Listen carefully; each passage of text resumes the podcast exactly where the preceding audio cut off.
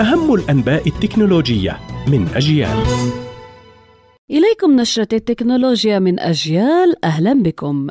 شركة OnePlus تعلن عن هاتفها الذكي OnePlus Nord 3 الذي ينتمي إلى الفئة المتوسطة ويأتي بشاشة من نوع OLED وحصل على معالج من شركة MediaTek الصينية وزود بكاميرا خلفية رئيسية بدقة 50 ميجا بكسل وعدسات مثبتة بصريا وبطارية بسعة 5000 ملي أمبير. شركة إنستغرام تتيح نسخة الويب من خدمتها الجديدة Threads المنافسة لتويتر بعد يوم واحد فقط من إطلاق التطبيق رسميا. ونشر المدير التنفيذي لشركة ميتا الملكة لانستغرام وفيسبوك وواتساب أول منشور له على المنصة. أما شركة أبل تنوي زيادة سعة البطاريات في سلسلة هواتف آيفون 15 الذي سيطرح في وقت لاحق من هذا العام بحيث تزيد سعة البطاريات في هواتف آيفون القادمة بنسب تصل إلى 18%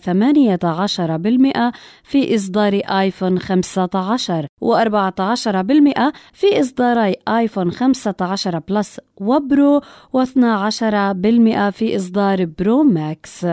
شركة سامسونج تطلق نسخة جديدة من برنامج مشاركة الملفات Quick Share وتعمل على كافة الحواسيب بنظام ويندوز ويسهل البرنامج مشاركة الملفات مع هواتف ولوحيات جالكسي وكان متاحا لأجهزة الحاسوب المحمولة الخاصة بسامسونج ولكن أصبح متاحا على أي جهاز حاسوب بنظام ويندوز.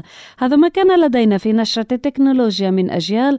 قرأتها عليكم ميسم البرغوثي. إلى اللقاء.